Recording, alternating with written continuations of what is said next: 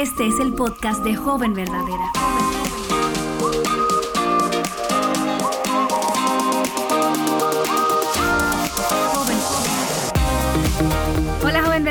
Gracias por darle clic a ese botoncito de reproducir, gracias por escuchar este episodio. Te cuento que en los episodios anteriores hemos estado cubriendo el contenido del libro Joven verdadera, firme en un mundo que intenta seducirte y no puedo creer que ya Estamos en la recta final. Hoy es el último episodio de esta temporada y en esta ocasión lo que quiero es lanzarte un reto. Este es un episodio más corto de lo normal, así que no huyas. Si no tienes idea de lo que estamos hablando, no te vayas porque estoy segura de que vas a ser muy edificada. Antes de entrar en materia, quiero que recordemos un poquito qué sucedió en las semanas anteriores. Lo que yo tuve que aprender es que encontrar y, perseguir la verdad es encontrar y perseguir a Cristo mismo. Amén. O sea, es, es hacer de Él la búsqueda de mi vida. El punto de partida para conformar tu vida a la verdad es tener un entendimiento correcto del Evangelio. Si tu entendimiento del Evangelio es correcto, entonces te va a llevar a rendirte a la autoridad de la Escritura, al señorío de Cristo y a vivir de una manera que sea coherente con esto. Lo que nosotros necesitamos es seguir manteniéndonos con esta necesidad urgente de nutrirnos de Jesucristo. El Señor Jesucristo dice en Juan 6:57, como el Padre que vive, Él me envió y yo vivo por el Padre Asimismo, el que come, el que me come, el que se alimenta de mí, él también vivirá por mí.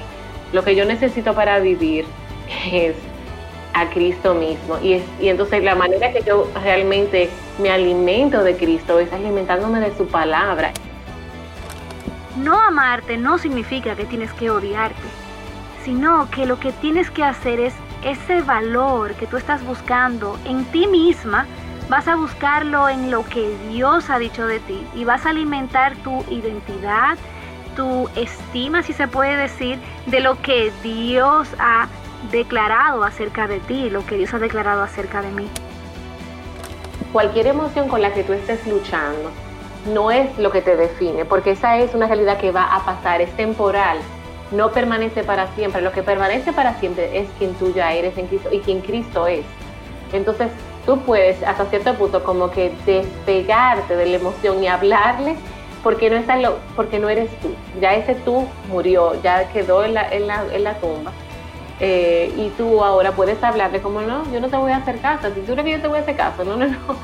Eh, háblale como a lo que es distinto a ti, porque ya tú estás separada, eso no te define. Lo que te define es quién Cristo es y quién tú eres también. Jesús nos ha dado a todas los mismos mandamientos. Primero, ama a Dios con todo tu ser y segundo, ama a otros de manera sacrificada.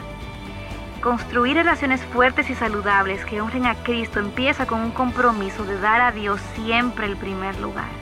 Y esto significa que nuestra prioridad diaria, número uno, es deleitarnos en el Señor. ¿Y cómo se logra eso? leyendo nuestra Biblia diariamente, orando y asistiendo a la iglesia con otros cristianos. La verdad que me rompió así para mí fue de que yo ya no me pertenezco a mí misma. Yo ya no debo estar viviendo para mí misma, viviendo para satisfacerme a mí misma, porque yo ya fui comprada por un alto precio y sabemos que ese alto precio fue la sangre de Cristo. Y esa sangre de Cristo eh, compró mi libertad. Su palabra dice que eh, el Espíritu nos ayuda en nuestra debilidad, pero también dice que donde está el Espíritu del Señor, allí hay libertad. Yo ya no soy esclava del pecado, porque así me sentía, Betsy, me sentía encadenada que eh, no, no, podía salir de ahí. Y sí, pues sin Cristo, literal, somos esclavas al pecado. Yo siento que estamos tan enfocados, Betsy, en el aquí, en el ahora, que se nos olvida que hay una eternidad. Cuando enfoco mis ojos allá, en lo eterno, todo lo que yo hago cambia de perspectiva, porque se supone que lo que nosotros hacemos tiene que tener un impacto en lo eterno. Entonces cuando yo empiezo a ver mi vida con ese lente, hay muchas cosas que van a perder interés o que sencillamente nos lleva a entender que no vale la pena invertir mi tiempo y mi esfuerzo en algo que no tiene valor eterno. Este libro está saturado de verdades y si no tienes idea de lo que estábamos haciendo, te acabas de enterar, no te preocupes porque todo este contenido está disponible en la página avivanuestroscorazones.com bajo la pestaña Estudios Club de Lectura y lo vas a encontrar. Encontrarás los podcasts, encontrarás los videos de nuestras reuniones en vivo, todo está disponible para ti ahí, así que puedes hacer este club de lectura con tus amigas, puedes hacerlo a tu propio paso no importa cómo lo hagas, esos recursos están ahí disponibles para ti, libres de costo. Así que a la luz de estas verdades, yo quiero lanzarte un reto. Y este reto se encuentra en el libro de Efesios, en el capítulo 6, iniciando en el versículo 10. Lo voy a leer para ti. Dice, por lo demás, joven verdadera. Fortaleceos en el Señor y en el poder de su fuerza, revestidos con toda la armadura de Dios, para que podáis estar firme contra las insidias del diablo, porque tu lucha no es contra carne y sangre, sino contra los principados, potestades, contra los poderes de este mundo de tinieblas, contra las huestes espirituales de maldad en las regiones celestiales. Por tanto, joven verdadera, Toma toda la armadura de Dios para que puedas resistir en el día malo y habiéndolo hecho todo, estar firme. Está pues firme, ceñida tu cintura con la verdad, revestida con la coraza de justicia y calzada con los pies del apresto del Evangelio de la paz, en todo, tomando el escudo de la fe con el que podrás apagar todos los dardos encendidos del maligno. Toma también el yelmo de la salvación y la espada del Espíritu, que es la palabra de Dios. Wow, la verdad es que estos, estos versículos son de principio a fin un reto para nosotras y quiero dártelo a ti como joven y probablemente tú me puedes decir, Betsy, es que tú no te imaginas lo que yo he tratado de estar firme, no, no te imaginas las veces que lo he intentado, pero yo no puedo permanecer firme. Bueno, déjame decirte que es exactamente como por mucho tiempo yo pensé. Lo que pasa era que yo estaba atendiendo a estos mandatos de manera incorrecta. Lo primero que vamos a identificar son esas, esas dos mandatos claves que se encuentran, uno en el versículo 10 y el otro en el versículo 11. Cuando dice, fortaleceos en el Señor y en el poder de su fuerza. Luego dice, revestidos con toda la armadura de Dios para que podáis estar firmes contra las indicias del diablo.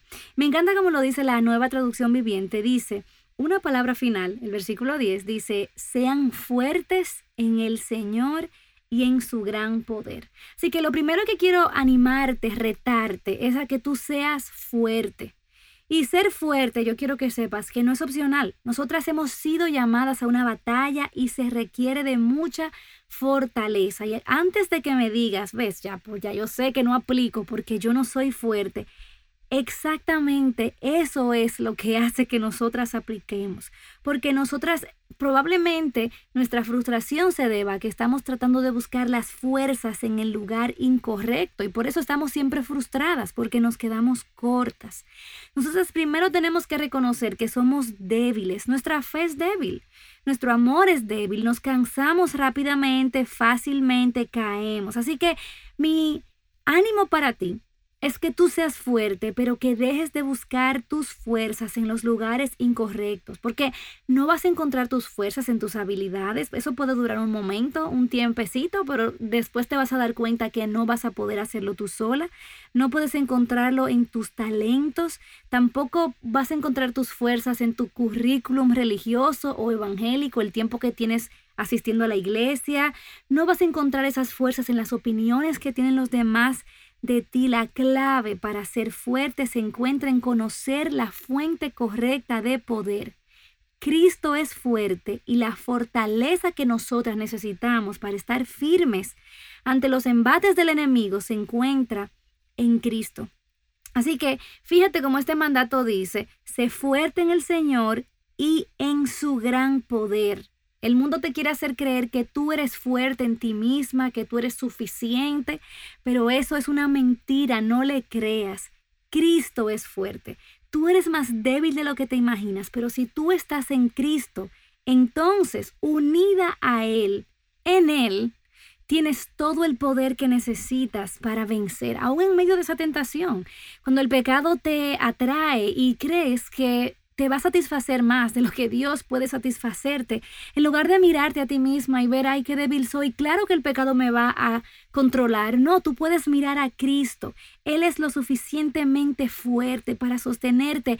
Él puede rescatarte en medio de tu debilidad porque su gracia siempre será más fuerte que tu pecado. Entonces, en ese momento de debilidad, tú puedes decir, sí, es cierto, soy débil, pero yo estoy unida a Cristo entonces en Él soy fuerte. Me encanta recordarle a mi corazón que en las matemáticas de Dios los débiles en Cristo en realidad son aquellos que son fuertes. Así que si te sientes frustrada porque no tienes las fuerzas que necesitas, probablemente necesitas cambiar ese, ese lugar a donde estás poniendo tu mirada. En lugar de mirarte a ti misma, tu insuficiencia, Mira a Cristo porque en Él se encuentra absolutamente todo lo que necesitas, pero necesitas creerlo por la fe. Y el segundo reto que quiero darte, no solamente que seas fuerte, pero que seas fuerte correctamente en Cristo, es que también permanezcas firme. Y en el próximo versículo nos dice cuál es la clave. Primero Dios espera que nosotras permanezcamos firme. Dice, revestidos de toda, con toda la armadura de Dios, para que podáis estar firmes contra las insidias del diablo. Ese es el versículo 11, capítulo 6 de Efesios. Fíjate que aquí Él nos está diciendo que tenemos que estar firmes, pero no nos está dejando ahí desprovistas. Él está dándonos todo lo que necesitamos. Él está equipándonos para todo lo que nosotros necesitamos. Él nos llama a ser fuertes y nos da las fuerzas a través de nuestra unión con Cristo, pero también nos llama a estar firmes ante los ataques del enemigo y nos provee lo que necesitamos, la armadura de Dios. Y yo no sé si te pasa como a mí, que cuando estaba en la escuela dominical, así jovencita, o en la escuela bíblica de verano, siempre hacíamos coreografías acerca de lo que significaba la armadura de Dios. Y te cuento que, honestamente, en mi adolescencia yo pensaba que también esto era como un mantra. Yo salía de mi habitación y yo recitaba Efesios 6, del el 11 al 17, y mentalmente yo me ponía mi armadura, así como, no sé, como un efecto así como Iron Man, porque yo me lo decía a mí mismo. Yo estoy ciñendo mi cintura con la verdad, yo estoy revistiéndome con la coraza de justicia, yo estoy calzando mis pies con el apresto del Evangelio de la Paz. Tengo el escudo de la fe, pero era como simplemente algo mecánico que yo estaba repitiendo sin entender qué era lo que esto significaba.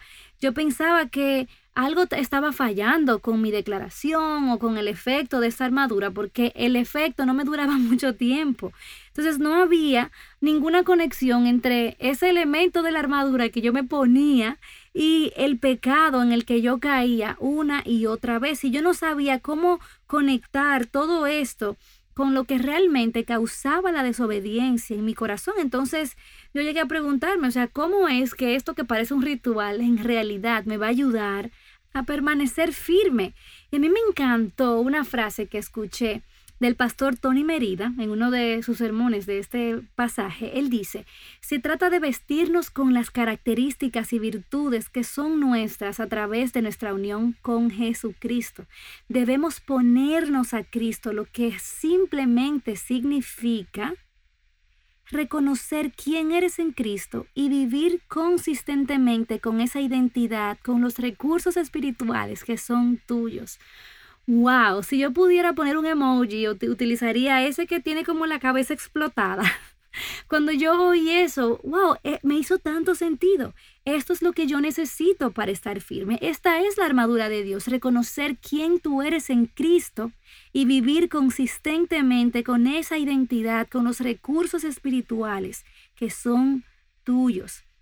Ponernos la armadura de Dios es usar su provisión para derrotar el enemigo ¿cuál es la provisión de Dios para nosotras? Es el Evangelio. Allí se encuentra todo el poder y los recursos que nosotras necesitamos para estar firmes. Así que lo que yo necesito es vestirme de esas verdades que me han salvado y creerlas todos los días. Y claro, es muchísimo más fácil irnos con la versión del ritual Em, diciéndonos y declarándonos la armadura de Dios sobre nosotras, como si eso fuese un tipo como de mantra, es muchísimo más fácil que luchar contra el pecado, morir a nosotras mismas, negarnos a nosotras mismas, creer las verdades del Evangelio, cuando nuestro corazón y nuestras circunstancias nos están gritando todo lo contrario, porque hacerlo de esta manera requiere que nosotras dependamos absolutamente de Dios y su palabra. Pero algo que me anima es que cuando Pablo hace este llamado, él lo hace a toda la iglesia. Él no lo hace solamente a los pastores o a los líderes. Las jóvenes están ahí incluidas. Tú estás incluida y yo también. Nosotras podemos permanecer firmes en Cristo, unidas a su cuerpo. Y a este punto, ok, tú puedes decirme, ok, Betsy, pero ¿cómo lo pongo en práctica? En el día a día, cuando mis emociones me controlan, cuando me siento tentada a caer en pecado, ¿cómo lo hago? Lo primero que tienes es que permanecer firme en la verdad de Cristo. Cuando dice ceñida vuestra cintura con la verdad, bueno, pues tú quitas de tu mente y de tu boca todo engaño. Identifica todo engaño en tu corazón, en tu boca, en tu andar. Arrepiéntete de ese engaño. Mira cómo Cristo fue caracterizado por la verdad y abrázate de la verdad de Cristo, permanece en la verdad. Lo segundo es, permanece haciendo lo correcto, cuando dice revestidos con la coraza de la justicia. Arrepiéntete y haz morir todo mal obrar. Simplemente no alimentes ese pecado que te lleva a hacer lo incorrecto y vístete de la justicia de Cristo. En Él tú tienes todo el poder para vivir en obediencia, porque cuando Dios te ve, Él ve la justicia de Cristo. Así que lo que tienes es que comenzar a actuar lo que realmente ya tú eres. Y cuando dice calzados los pies con el apresto del Evangelio de la paz, pues permanece firme al compartir el Evangelio. A donde quiera que vayas, sé una mensajera de la buena noticia. No te quedes callada, no solamente con tus palabras, sino también con tus acciones. Permanece firme en la fe. Cuando dice en todo tiempo tomando el escudo de la fe con el que podréis apagar todos los dardos encendidos del maligno. Llénate tanto de la verdad de Dios que ninguna flecha de mentira pueda penetrar tu mente. Identifica las mentiras que se esconden en tu corazón y oye, simplemente apágalas con la verdad de la palabra de Dios. Cuando dice tomad el yelmo de la salvación, bueno, pues permanece firme en esa seguridad de tu salvación. Cristo te salvó para siempre y nada ni nadie puede apartarte de él. Entonces, cuando venga la duda y el temor, apropiate de esa verdad. Nada, ni lo alto, ni lo profundo, ninguna cosa creada podrá apartarte del amor de Dios que es en Cristo Jesús. Y finalmente, cuando dice, Echa mano de la espada del Espíritu, que es la palabra de Dios. Permanece firme en la palabra de Dios, así como Jesús venció a Satanás en el desierto al responder, como dice Moisés, mi esposo, con puros deuteronomiazos, con la palabra de Dios. Llénate de la verdad para que permanezcas firme en la tentación y cuando todo dentro de ti quiera gritar mentiras, Recuerda quién eres en Cristo, créelo. Eres amada, escogida, perdonada, tú estás unida a Cristo. Su victoria es tuya y en Él encontrarás la gracia que necesitas para permanecer firme. Haz uso de los recursos que Dios ha puesto a tu disposición todos los días. Recuerda, cree, vive el Evangelio todos los días. Tú puedes ser fuerte en Cristo y tú puedes permanecer firme en Él. Y bueno, si leíste la conclusión del libro Joven Verdadera, sabrás que este es exactamente el mismo reto que te lanzamos. Ese es el deseo de nuestros corazones. Así que estas verdades, mastícalas, estas verdades, medítalas, hazlas tuyas, créelas y vívelas por la fe. ¿Cuánto diera yo por tener un dispositivo que me ayude a entrar por este micrófono, salir por tus audífonos para mirarte a los ojos y pedirte que consideres a Cristo, que lo hagas a Él tu mayor tesoro en esta etapa de tu vida, que tú te rindas a su señorío y que vivas para Él. Y bueno, ya este es el último episodio de esta temporada y vamos a tener una pausa. Regresamos a mediados del otoño. Mientras regresamos, puedes utilizar este tiempo para ponerte al día con los episodios que no has escuchado. Es increíble. Ya tenemos un año con este podcast y también puedes visitar el blog cada jueves. Ahí tendremos una nueva publicación. Comparte estos recursos con tus amigas y recuerda que todo lo que necesitas para permanecer firme en Cristo no es este podcast ni una enseñanza de la hermana fulana. Está en la palabra de Dios. Corre a ella. Así que tómate este break.